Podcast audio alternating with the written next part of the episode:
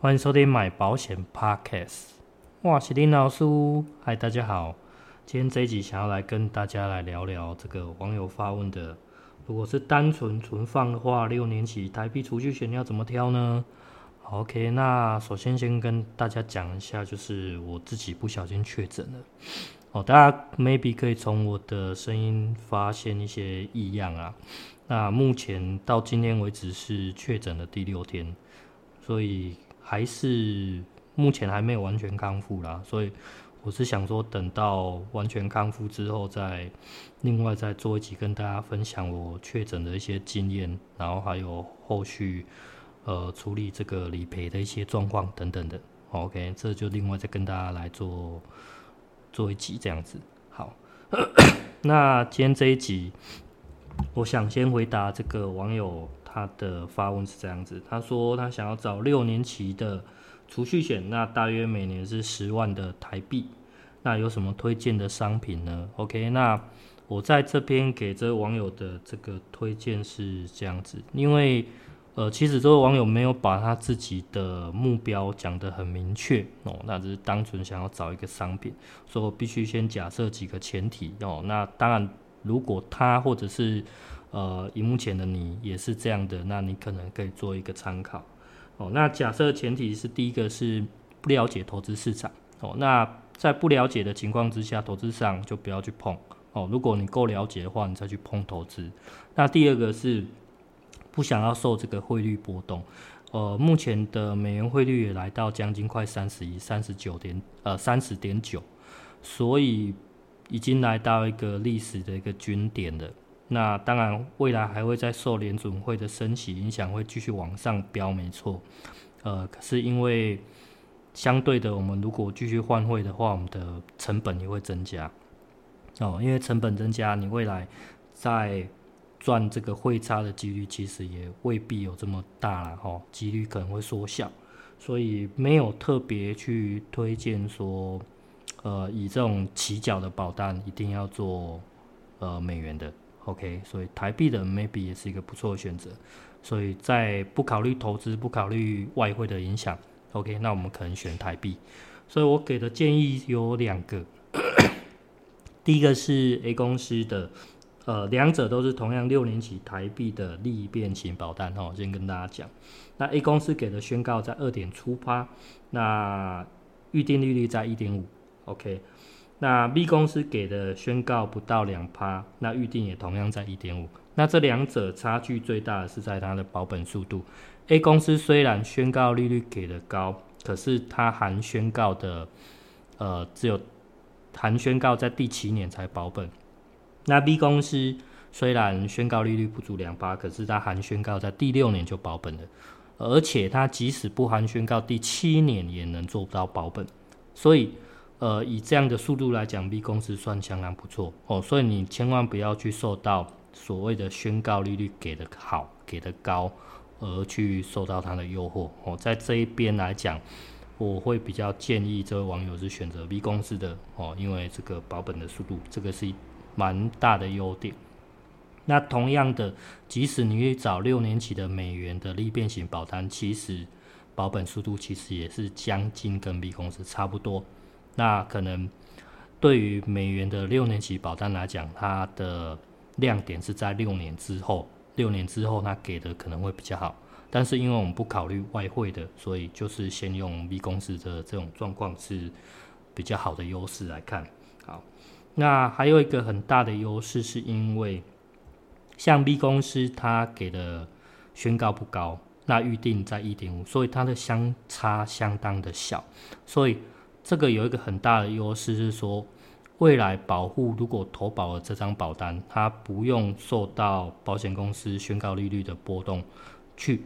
呃，不太会去影响你的保单价值准备金，所以你不会被保险公司牵着鼻子走，但是你的获利就可以相当的稳定的走，因为它的 一点五 的预定利率是保证的，哦，预定利率是保证的，所以对于这样来讲 ，B 公司的选择我觉得会蛮适合多数人的哦，蛮适合多数人的。那再来哦，这两张保单就是先这样子推荐给大家。那当然有些人会对于这类型的保单有一些不好的评价哦，那我必须先做一个声明，就是说咳咳很多人会把所谓的咳咳银行或者是投资市场跟保险来做比较，咳咳那这一这一点要跟大家特别声明的是说，千万不要拿来比较，这个也是金管会一直告诉保险业务，告诉呃各类的金融，不要拿金融商品跟保险做一个比较。好，那原因是因为不管在银行还是在投资市场，它都有一个很这个所谓的灵活性在。那保险并没有这样的灵活性，它虽然是一个缺点，但同时也是它的优点。就因为它的这个状况，所以它拥有一个很强的强制性在。那你要符合这样的，就是这类型保单这种强制性在，所以你的要保人必须是相当自律的人。如果你今天随时想要动用这笔钱的话，那我就不会建议你存放在保险里面，因为它的强制性很强。哦，它的强制性很强，所以如果你很呃向往灵活的话，那请你找其他的。OK。那相对的，虽然银行跟呃投资市场都有一个灵活性在，可是它缺少了一个所谓的保本性。呃，因为你放在银行，因为它过于灵活，所以你拿来花的几率是相当大的。那投资市场因为风险的存在，更不用讲了。好，所以所以呃，保险有它的一个优势在，它的保本性是其他地方没有办法去比拟的。哦，所以它。这三者是完全不同的资产配置，所以请不要，千万不要拿来做比较。OK， 这是想要跟大家做声明的。好，那最后跟大家分享一个我自己亲身的例子。我大概在一百零七年底的时候，呃，因为业绩的关系，那有缺一点点业绩，所以我自己购买一张二十年期的利变型寿险，哦，来做一个小额的储蓄这样子的。好，那当初这张保单对我来讲，因为就是特别特别贴业绩的，所以并没有觉得有一个很很怎么样特别的存在干嘛的。但是现在来看，其实呃，我反而会觉得有点小赚到的感觉。哦，原因是因为当初这张保单的宣告利率呃不到 百分之三， 那它的预定利率都有到 百分之二。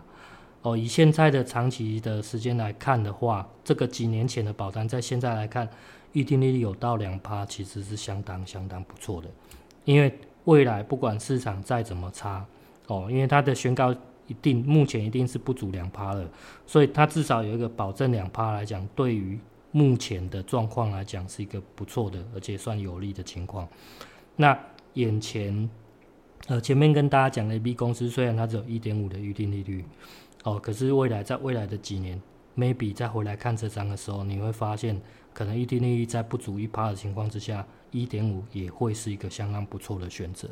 哦，我觉得大家不要只看眼前，呃，如果你愿意把时间放长久来看的话，呃，我认为这类型的保单它有一定性的存在的必要，呃。它不见得是可以让你获得高获利的，它也可能打败不了通膨，可是它可以确定，如果你的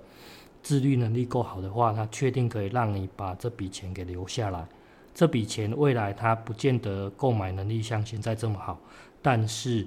它就是确定让你保本，让你存在这笔钱是为你所用的，而且不用留到说你一定要留给后代子孙。哦，我觉得这也是为什么我觉得国人很喜欢储蓄，这是一个不错的优点。哦，不错的优点。这个相对台湾人相对美国人来讲，美国人更喜欢把呃钱放在所谓的投资，所以他们储蓄率很低。但台湾人是储蓄率是他们的好几倍。哦，我觉得这这是每个人种的不同，但是各有它的优势在。这样子，所以不要去，千万不要拿来跟投资做比较。OK， 这是最后想跟大家分享的。那今天节目就到这边了，大家再会啦，拜拜。